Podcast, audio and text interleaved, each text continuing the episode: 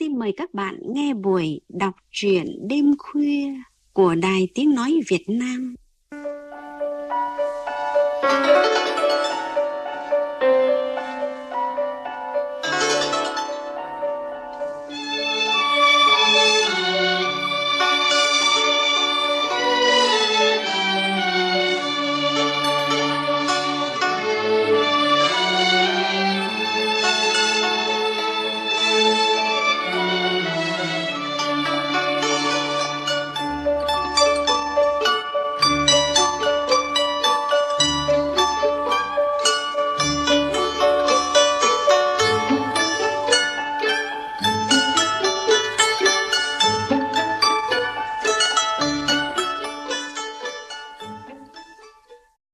Thưa các bạn, trong buổi đọc truyện đêm qua, chúng ta vừa nghe phần đầu truyện ngắn Ngày mai không gặp lại của nhà văn Nguyễn Tham Thiện Kế.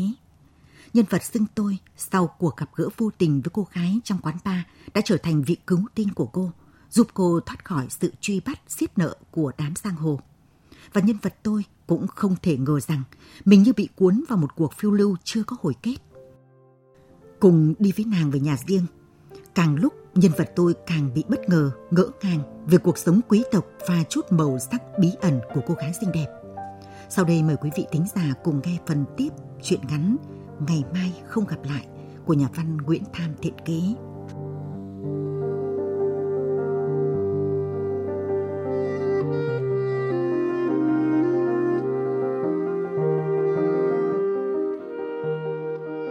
Đứng đó run rẩy trên đôi giày cao gót con ngươi nàng sáng rực như than hồng trước gió. Mỗi mm vuông da thịt đều có mảnh vụn thủy tinh, nhẹ những giọt rượu màu bám như sương mai. Những giọt rượu đang chuyển hình từ từ lăn xuôi trên da thịt nàng lẫn vào nhau như một thứ cốc tai hổ lốn. Chỉ có hai giọt rượu, hai màu khác nhau trên hai núm vú đỏ son là cứ rung rinh không thể rơi và cũng không thể hòa lẫn vào đâu được.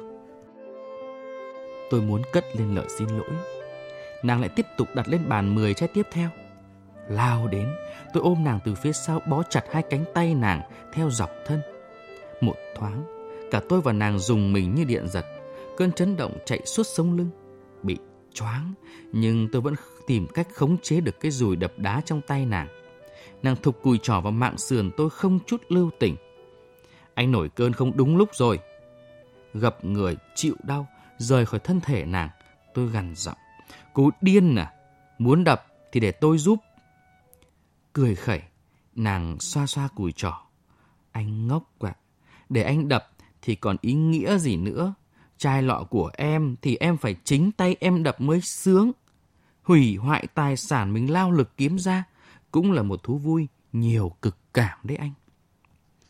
Bằng cách nào đó, tôi đã tìm lại được tấm khăn quấn quanh người nàng, tuy nó đã ướt đẫm rượu. Hai chúng tôi dựa vào nhau đi lên khỏi hầm rượu, đi tiếp lên vòng xoáy cầu thang lên tầng 2, nơi có phòng ngủ của nàng. Chiếc giường mun chạm khảm những dây leo, hoa lan, rộng như bãi đáp trực thăng. Trap, mền đắp, gối đều xanh thẫm màu biển sâu, có những con sao con sứa vàng tươi đang nhào lộn. Tất cả đều phẳng phiu, ngay ngắn, thơm mùi nắng. Trên thân con sứa ở giữa drap có một giọt sánh đỏ hồng như keo bám chặt. Con sứa duy nhất mới được trang điểm thêm cánh hoa đào. Chẳng lẽ những âm thanh khiến cho nàng đỏ mặt lại xuất phát từ đây? Trên những con sao, con sứa hoạt náo kia. Đỡ nàng ngồi xuống mép giường, nhưng nàng lại dằn người ra khỏi sự chi phối của tôi. Khập khững đứng dậy, tiến lại trước bàn trang điểm. Nàng rút ngăn kéo bàn, ngăn kéo bị kẹt không thể rút ra được, dù cho nàng bặm môi kéo mặt. Nàng bất lực quay lại nhìn tôi cầu khẩn. Không biết nàng mở để làm gì, nhưng rõ ràng là nàng rất cần mở ngăn kéo. Chẳng nhẽ tôi lại hỏi lại nàng. Bị ám ảnh, chiếc ngăn kéo kẹt quá chặt nên tôi đã quá tay. Chiếc ngăn kéo bàn phấn đã trượt văng ra ngoài tầm kiểm soát của tôi. Trăm thứ bà rằn trong đó tung tóe trên mặt thảm bộ sửa móng chân, móng tay, son, hộp phấn, nước hoa, thuốc cảm cúm, thuốc vitamin, ghim tóc, kẹp tóc, nhẫn, dây chuyền, vòng xuyến, thuốc Viroto, những hộp tròn, hộp dẹt và cả một tá bao cao su vừa mới mở. cùng vị thuốc dùng cho gặp gỡ trong 24 giờ. Nàng bừng tỉnh reo lên. Có thế chứ? Và quỳ xuống bới tìm trong đám hổ lốn, nhưng không thấy thứ cần tìm. Anh thử tìm xem có thấy cái hộp nào tròn tròn không? Tôi cúi nhìn chăm chú, nhưng dễ đến bảy tám những cái hộp tròn tròn bằng gỗ mun cần xà cừ, tròn dẹt, tròn xoe, tròn trụ. Nàng cần đến cái hộp nào? Nhặt tất cả những cái hộp tròn tròn, tôi đặt trước mặt nàng, hấp tấp bật các nắp hộp, úp chụp xuống sàn đến hộp cuối cùng mới thấy những viên thuốc nhỏ như chiếc khuy bấm màu phấn hồng. Nàng vỗ vào miệng liền bốn viên, nuốt khan. Nàng nhai kẹo cao su chọp chẹp, cái lưới bận bịu nhào lộn vật vã bã nhựa cây hồng xiêm, nhưng vòng tay mở ra đón mời. Một bông hoa đang rừng rực sung mãn. Lên đây đi anh. Lên ư? Tôi ngần ngừ. Thì ra nàng đang tìm cách tương thích với tôi. Nàng đang nâng cấp đời sống tinh thần lẫn thể xác. Không lên thì thật tiếc. Mà lên thì tôi là chiếc gối ôm của nàng hay sao? Nhấp nhổm. Tôi muốn tiến cái máy hát để khóa mõm những cái giai điệu ra. Tôi không chịu nổi thứ âm nhạc ngẫu hứng xuống trầm đột ngột, chết lịm như bị ai bóp cổ rồi lại bất ngờ giống lên thổn thức những nước mắt như thế. Kệ nó anh. Đây là thứ âm nhạc luôn khiến em ngạc nhiên, luôn khiến em hồi hộp, bởi nó có quá nhiều tốc độ, có quá nhiều trạng thái. Đúng vậy, em quả là tinh tường. Tôi đành chọn giải pháp Naredin. Mang bộ mặt thê thảm, nàng ngồi dậy yêu cầu tôi nhắc lại điều vừa nói. Gượng gạo, tôi nhắc lại sự ga lăng của mình một cách thớ lợ.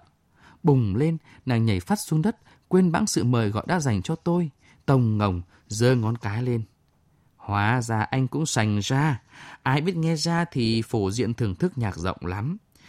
Ngay bây giờ, em dẫn anh đến một ông vua chơi ra, thế giới ra trong căn nhà hầm của ông ấy. Em đã phải ngủ với ông ấy mười mấy lần mới mua được chiếc Torrent 12 đĩa đấy đấy. Trời ạ, nhạc gia với tôi cũng như lão chăn vịt với triết học căng. Nàng lao đến tủ áo, bới thốc đống váy áo bừa bộn ra sàn, nàng thọc chân vào đôi tất len dài tới rốn choàng vội chiếc áo khoác sợi cô tông thô màu bỗng rượu, chẳng cần biết tôi có hưởng ứng hay không, đã lôi tôi tuột ra cửa. Nàng đánh thức người lái taxi đang ngủ gật trong xe ngay đầu ngõ dốc đá bằng cách đập chiếc túi khoác vai binh binh lên nóc xe. Người lái xe ngái ngủ đánh vòng một hồi theo chỉ dẫn của nàng đã dừng lại trước lối vào khu phố cổ. Cái đầu trụi trụi như đầu gà trọi thò ra giữa hai cánh cửa gang đúc của tầng hầm ngôi biệt thự kiểu thuộc địa Đông Dương ngự trên cái mũi gồ sống trâu khoằm xuống cái miệng móm mém, là đôi mắt kính tròn gọng titan, kiểu kính ông già tuyết, chênh vênh, che chắn bớt ánh mắt nhọn bén như dao chọc tiết. Nhận ra nàng, cái miệng méo mó phát ra. Mình đấy à? Tuyệt quá, đang lẻ loi đơn chiếc quá thể. Cánh cửa mở toang, lao ra là lão già đứng cao tới vai nàng. Lão đầu chọc cuống quýt xoay quanh rồi bất ngờ đưa tay vuốt má người đẹp. Hơi né tránh, nhưng nàng cũng không để đầu chọc được thất vọng. Nàng vui vẻ xoa xoa cái đầu nhẵn bóng như thoa mỡ. Đầu chọc rụt cổ rùa cười rinh rích. Đúng là ta đến đây. Mõ, dạo này mõ ngoan hay hư? Bám theo cái váy ngắn nào mới không? Ngoan, dĩ nhiên là ta ngoan. Ngoan lắm cơ. Ngày nối ngày mong tin nhạn, mình bỏ ta đi đâu vậy? Bỗng đầu chọc thấy tôi đứng nép bên bức tường đá, khuất bên cánh cửa, không gặp hết được sát tường. Đầu chọc gắt vẻ ghen tuông. Đứa trẻ danh nào kia? Trẻ danh gì nữa? Lớn lắm rồi. Nàng bênh tôi. So với ta chẳng trẻ gì. Nàng hít giày vào cổ chân tôi. Tay sai của ta đấy, mõ ơi. Vào nhà đã, ta rét đây này. Vào thì vào. Vào nhà ta có nhiều cái mình đáng xem đấy. Đầu chọc đẩy nàng vào trước, vội vàng chen vào giữa để ngăn cách tôi không đi sát theo. Dắt tay nàng ngồi xuống chiếc giường một đệm trải không rõ màu sắc, kiêm làm ghế ngồi tiếp khách. Cái gối đầu sứ cổ hình thuyền, chăn len kẻ ô đen vàng, bàn uống nước là tấm sắt tráng men lấy từ bao bì đựng thiết bị điều khiển tự động của bàn giấy nào đó, úp xuống cái galaxy tải hạng nặng. Ấm chén linh tinh mỗi thứ mỗi kiểu, chỉ có bộ phin pha cà phê kiểu túi lọc là nguyên bản của Pháp. Không khí sặc mùi tế bào chết, đượm mồ hôi, mùi cơm giang khê khét vì thiếu mỡ. Đợi nàng yên vị, đầu chọc vờ như vô tình dùng khỉu tay ép tôi phải đứng ngay cửa, để lão ta khóa cánh cửa gang đúc đồ sộ như cửa nhà tù. Lật tấm nệm, cất chùm chìa khóa xong. Đầu chọc ra hiệu chỉ cho tôi ngồi xuống chiếc ghế nhựa. Đầu chọc lăng xăng pha cho nàng ca cao nóng vào chiếc ly sứ trắng ngần. Còn tôi, cốc nước lọc nguội ngắt, không biết đun đã thật sôi hay chưa, trong chiếc cốc thủy tinh bọt. Tôi tức, nhưng không giận đầu chọc. Tôi có tuổi trẻ, đầu chọc không thể sống hai cuộc đời liền để mà chảnh chọe tôi. Và lại tôi cũng không có nhu cầu gặp lại đầu chọc ngày mai hoặc ngày kia. Loại như đầu chọc, từ giờ đến chết, chắc chỉ có mỗi một việc là tự tụng ca tuyên truyền cho cái đầu đặc sắc vì không mọc tóc. Căn phòng tầng hầm chưa đầy 20 mét vuông, nhưng quây kín là các loại đĩa nhạc đa dạng kích cỡ, cất giữ trong hộp mica trong suốt, xếp trên những kệ gỗ vuốt vét ni bóng lộn. Kệ chồng lên kệ, kệ kê ngang, kệ kê dọc, kệ treo trên trần, gắn chặt trên dầm bê tông, lèn cứng hộp đĩa. Đấy là chưa kể đến những mảng tường không bị kệ đĩa, chiếm chỗ được những chiếc đĩa sặc sỡ, bị xước dập, dán keo trang trí, trông như những cánh bướm độc ép khô. Trong một góc buồng, trồng đống những bộ phận của các loại máy quay đĩa, tháo rời, các nọi dính cái kia bởi những lò xo dây cót lằng nhằng. Đầu chọc biến đi sau những kệ đĩa. Nàng nhấc môi lên khỏi miệng cốc ca cao trầm trồ. Gần như trên thế giới này có bao nhiêu loại nhạc ra thì lão này có bấy nhiêu đĩa. Ở châu Phi hay Nam Mỹ, đầu tháng phát hành đĩa thì cuối tháng lão đã có. Toàn đồ độc. Thậm chí trong căn phòng này có những cái đĩa vàng, đĩa kim cương hơn trăm tuổi mà tiếng vẫn còn trong veo. Em bán cả nhà và mọi thứ mình sở hữu cũng không đổi được một nửa số đĩa ở đây. Oách không. Tôi liền ca ngợi đầu chọc theo phong cách Naredin. Hẳn người này xuất thân danh gia vọng tộc lắm. Cốt cách lão ngời ngời. Nàng tìm cách đẩy những chiếc bã kẹo cao su vào miệng tôi khiêu khích. Tôi sợ chót lưỡi của nàng cũng trẻ đôi hai nhánh như rắn, dù bã kẹo còn nhiều tinh thể đường. Mõ đời, thứ M mũ N đấy. Những cái giống ấy siêu thông minh, học lỏm nhanh, chiếm được bất cứ ưu thế nào nó liền phát huy ngay để làm quyền lực khống chế người khác. Mõ, mà nắm quyền hành thì thôi rồi. Tôi thấy nản quá. Nàng biết đầu chọc rõ những cái khuyên nịt ngực, bị cong vênh, khó móc nối, khi mặc mà vẫn không vứt bỏ. Hà cớ làm sao? Tôi nhún vai như gã kịch nghệ. Nàng đủ nhạy để biết ý tôi. Khổ lắm anh ạ. Em là hạng đàn bà ham chơi, ham những đồ vật hiếm, đẹp, ham thời trang, bất cấp tất cả. Đàn bà hiện tại chúng em lấy những hình ảnh hoàn hảo trên TV, trên mỗi trang bìa tạp chí mốt làm hình mẫu mà noi theo. Mốt mà không nhan sắc hoặc nhan sắc mà không mốt thì cũng chỉ là con số không. Anh thử tưởng xem, nếu không có những thứ ấy em bước ra đường thì có ai nhìn ngắm đến em? Nếu em tàn tạ xấu xí thì anh có chịu ngồi uống nửa ly nước lã với em không?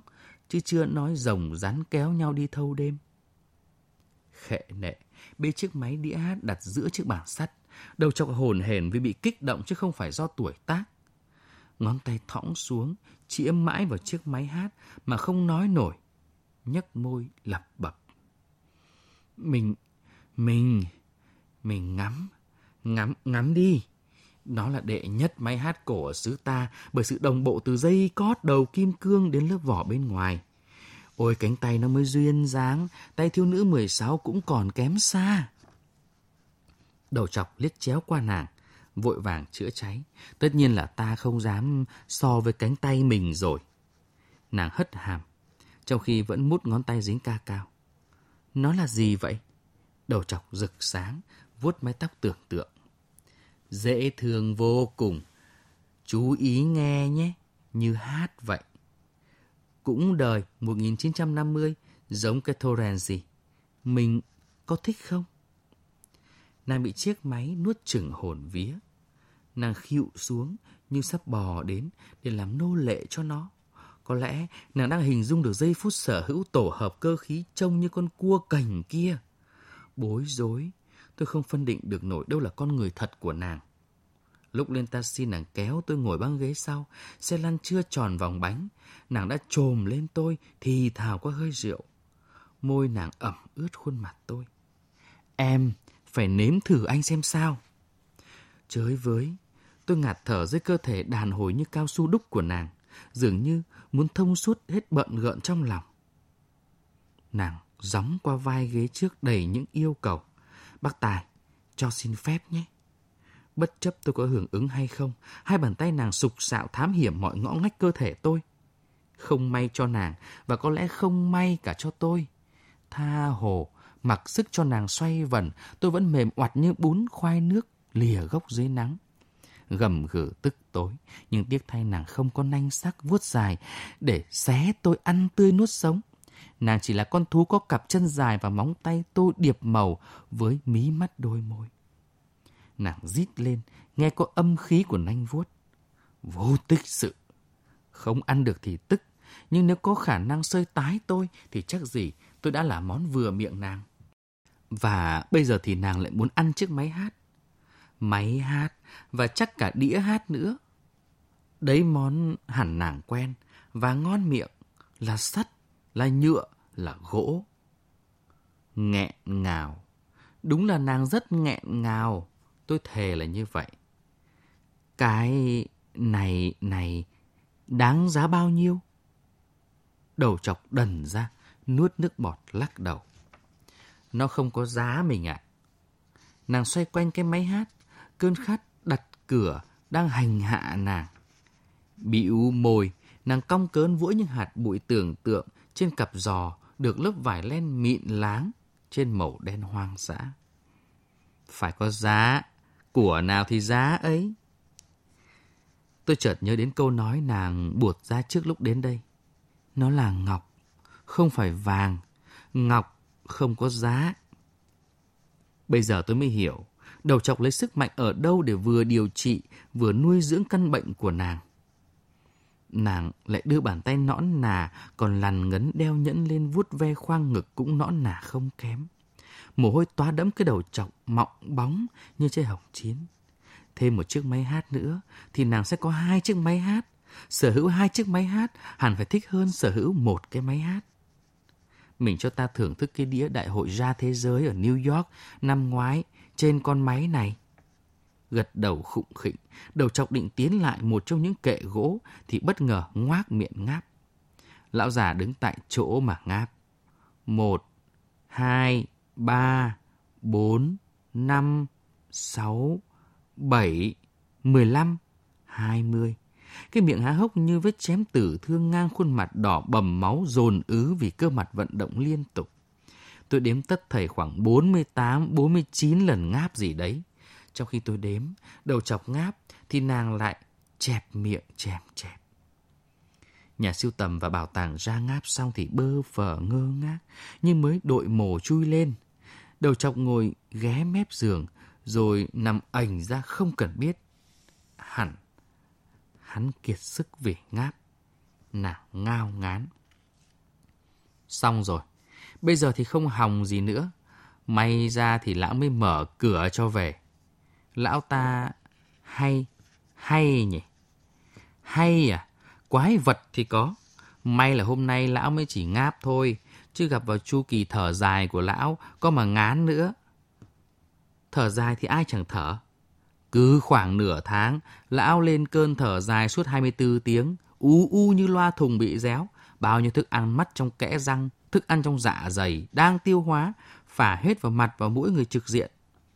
Tôi rụt rè, đưa tay chạm khẽ vào chiếc máy hát có hình thức của một phế binh, nhưng được tắm quá nhiều chất tẩy rửa.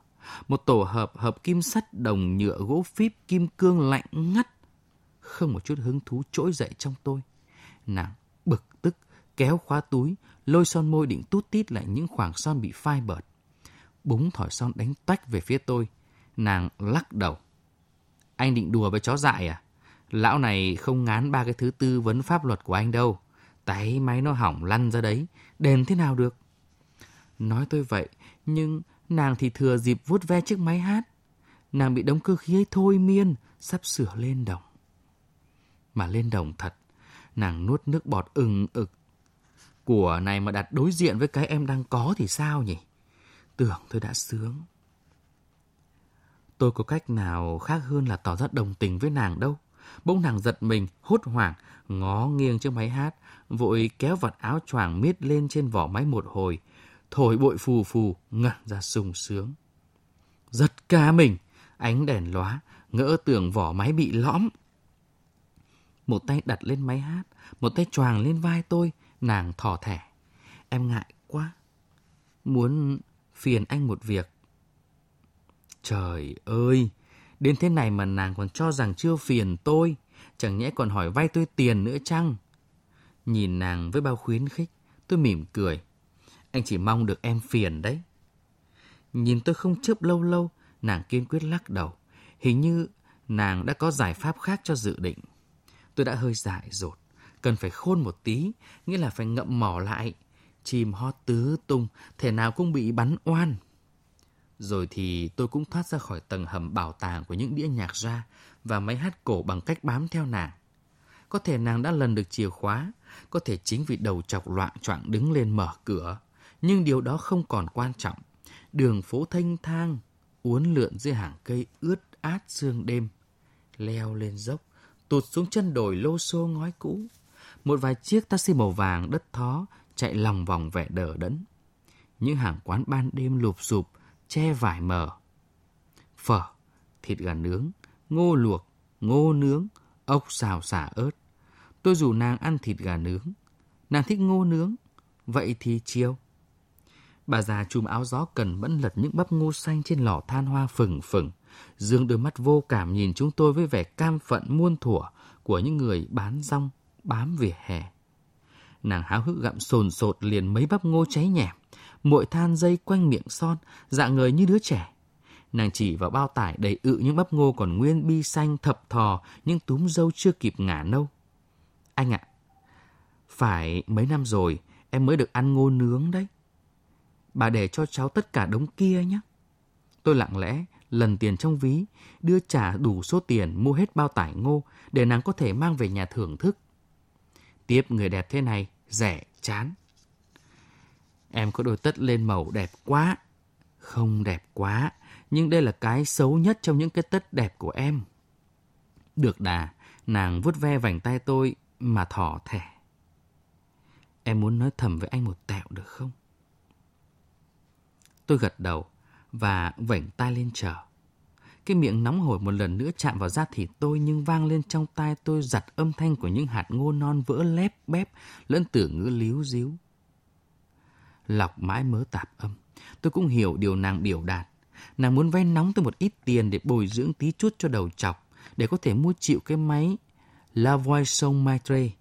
Nếu tôi không có thì đi vay hộ nàng, nàng sẽ chịu lãi suất cao, nàng sẽ không bao giờ quên ơn tôi. Ngậm mỏ hay ngá mỏ đây? Hỡi con chim xanh của ta, tôi tự nhủ. Bỗng nàng đẩy tôi ngã, chiếc túi khoác văng vai, vùng dậy, chạy chối chết, miệng lắp bắp. Lão béo đến, lão béo đến. Chạy được dăm bước, nàng nhao quay lại nhặt chiếc túi, rồi mới tụt dép chạy tất vào con ngõ gần nhất. Lúc bấy giờ, tôi mới kịp nhìn thấy cục mỡ và đám đệ tử vừa lục tục chui khỏi xe ô tô ở ngã tư phố trước mặt. Cục mỡ vẫn còn nhận ra tôi, giơ tay, nhấc cái mũ phớt chào thân thiện. Tôi không còn việc gì để làm hơn là bỏ đi. Bao tải ngô non đành cho lại người bán. Vô tình, tôi đi lẩn vào con ngõ nàng vừa bỏ chạy. Tôi hít thở căng, ngực hơi sương đêm, ẩm ướt nhòe nhoẹt mặt đường, in hẳn những dấu chân của nàng. Trong không khí còn quá nhiều những phân tử mỹ phẩm của nàng vương vãi. Nàng là con bướm đêm sặc sỡ và hiểm nguy bởi vô số bụi phấn độc.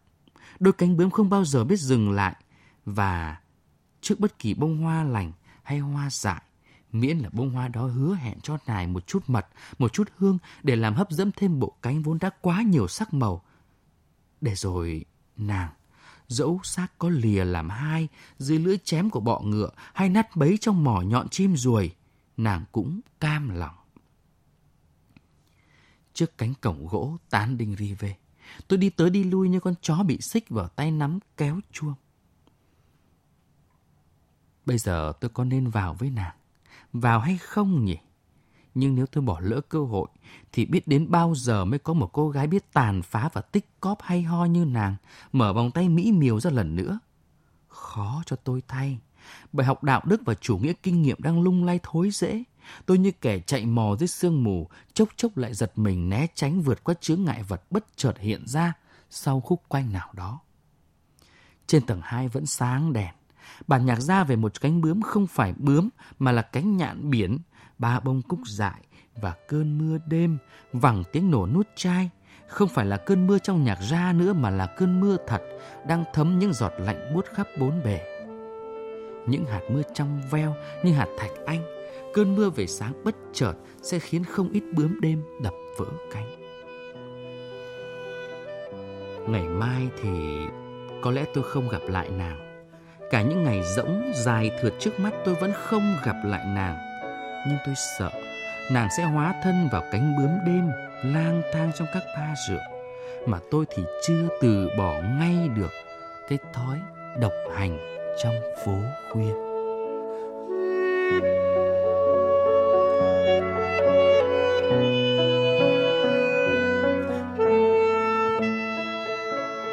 Giọng đọc Sơn Tùng vừa chuyển tới các bạn phần còn lại của truyện ngắn Ngày mai không gặp lại của nhà văn Nguyễn Tham Tiện ký. Sau đây, biên tập viên chương trình có thêm đôi lời chia sẻ với các bạn về chuyện ngắn này. Thưa các bạn, câu chuyện mà nhà văn Nguyễn Tham Thiện Kế gửi tới chúng ta lấy bối cảnh của một đời sống đô thị đương đại với những ba rượu, những cô nàng ăn chơi xinh đẹp, những mối tình dở dang không đầu không cuối, những gã lãng tử lang thang như nhân vật tôi. Tất cả đều không có một cái tên rõ ràng, từ hai nhân vật chính cho tới những nhân vật phụ. Cùng lắm chỉ được gọi bằng những cái tên lâm thời, rất ngẫu hứng như cục mỡ, đầu chọc. Bầu không khí của chuyện tạo ra vì thế có chất gì hơi kỳ dị, bí ẩn, nửa hư nửa thực. Đôi lúc có cảm giác tác giả cố tình cường điệu hóa ít nhiều, từ cách ăn chơi của cô gái cho đến những khắc họa về các nhân vật khác. Cô gái có lẽ là nhân vật tạo ra những cảm xúc trái ngược cho mỗi người đọc. Ngoại hình của nàng xinh đẹp đã là một nhẽ, nhưng về phẩm chất thì không hẳn tốt mà cũng không hẳn xấu. Nàng không làm hại ai nhưng lại ăn chơi quá mức xa hoa, sẵn sàng bán thân để đổi lấy chiếc đầu đĩa máy hát mang thương hiệu Thoren. Nàng đang nợ vài chục ngàn euro nhưng sẵn sàng đập tan hàng loạt chai rượu có giá mỗi chai ít nhất một chỉ vàng. Còn với nhân vật xương tôi, ngoài hành động nghĩa hiệp cứu cô gái thoát khỏi đám giang hồ ở phần đầu truyện, cho đến khi kết thúc tác phẩm, ta thấy anh ta cũng chỉ là người hành động phải đạo, thuận theo hoàn cảnh đưa đẩy, chứ cũng không biểu hiện gì nhiều hơn về bản thân. Anh hoàn toàn không có ý định tác động để thay đổi cuộc sống của cô gái theo một hướng nề nếp hơn, bình an hơn. Anh tự nhận mình chỉ là một loài thú hoang cô độc, một lãng tử có thói quen độc hành phố khuya. Chuyện có một kết thúc mở khi nhân vật tôi và cô gái bất ngờ chia tay nhau do cô gái sợ đám giang hồ truy đuổi. Hai người còn chưa kịp chào nhau hay hò hẹn thêm điều gì. Ngày mai họ có thể gặp lại mà cũng có thể không bao giờ nữa, như chính nhà đề truyện ngắn mà tác giả đặt tên. Tác phẩm không đưa ra một thông điệp thật rõ ràng, nhưng lại để một dư âm vương vấn bâng khuâng cho mỗi người đọc về những bộn bề trong đời sống đô thị đương đại, về những đúng sai đôi khi thật khó cắt nghĩa cho mỗi phận người. Chương trình đọc truyện đêm khuya hôm nay đến đây là hết. Xin thân ái chào tạm biệt và hẹn gặp lại các bạn. Này, ông biết tin gì chưa? Ông Nam đầu ngõ nhà mình bị tai biến do mỡ máu cao đấy. Ôi thế hả? Vâng, ông cũng bị mỡ máu cao mà chung chủ quan đi nhá. Mỡ máu cao nguy hiểm thật đấy bà nhỉ? Đây này, đây này, tôi mua thực phẩm bảo vệ sức khỏe mỡ máu tâm bình cho ông đây. Ông dùng thử đi. Mỡ máu tâm bình thành phần gồm rất nhiều loại thảo dược như rào cổ lam, atiso, nần vàng, nano curcumin và cả tinh chất cam bergamot nữa. Đấy, tôi thấy nhiều lắm. Ông thử đọc xem công dụng thế nào. Hỗ trợ giảm mỡ máu, giảm cholesterol, giảm triglycerid, Ừ. hỗ trợ giảm nguy cơ sơ vữa mạch máu, gây huyết áp cao và tai biến mạch máu não. Rồi, Hỗ trợ giảm cả mỡ gan nữa đây này bà này. đấy, đấy, đấy. Quá tốt, thế này thì tôi phải uống ngay. Đúng rồi. Mỡ máu tâm bình, hỗ trợ giảm mỡ máu, giảm mỡ gan. Tâm bình mang cả tâm tình trong từng sản phẩm. Thực phẩm này không phải là thuốc và không có tác dụng thay thế thuốc chữa bệnh.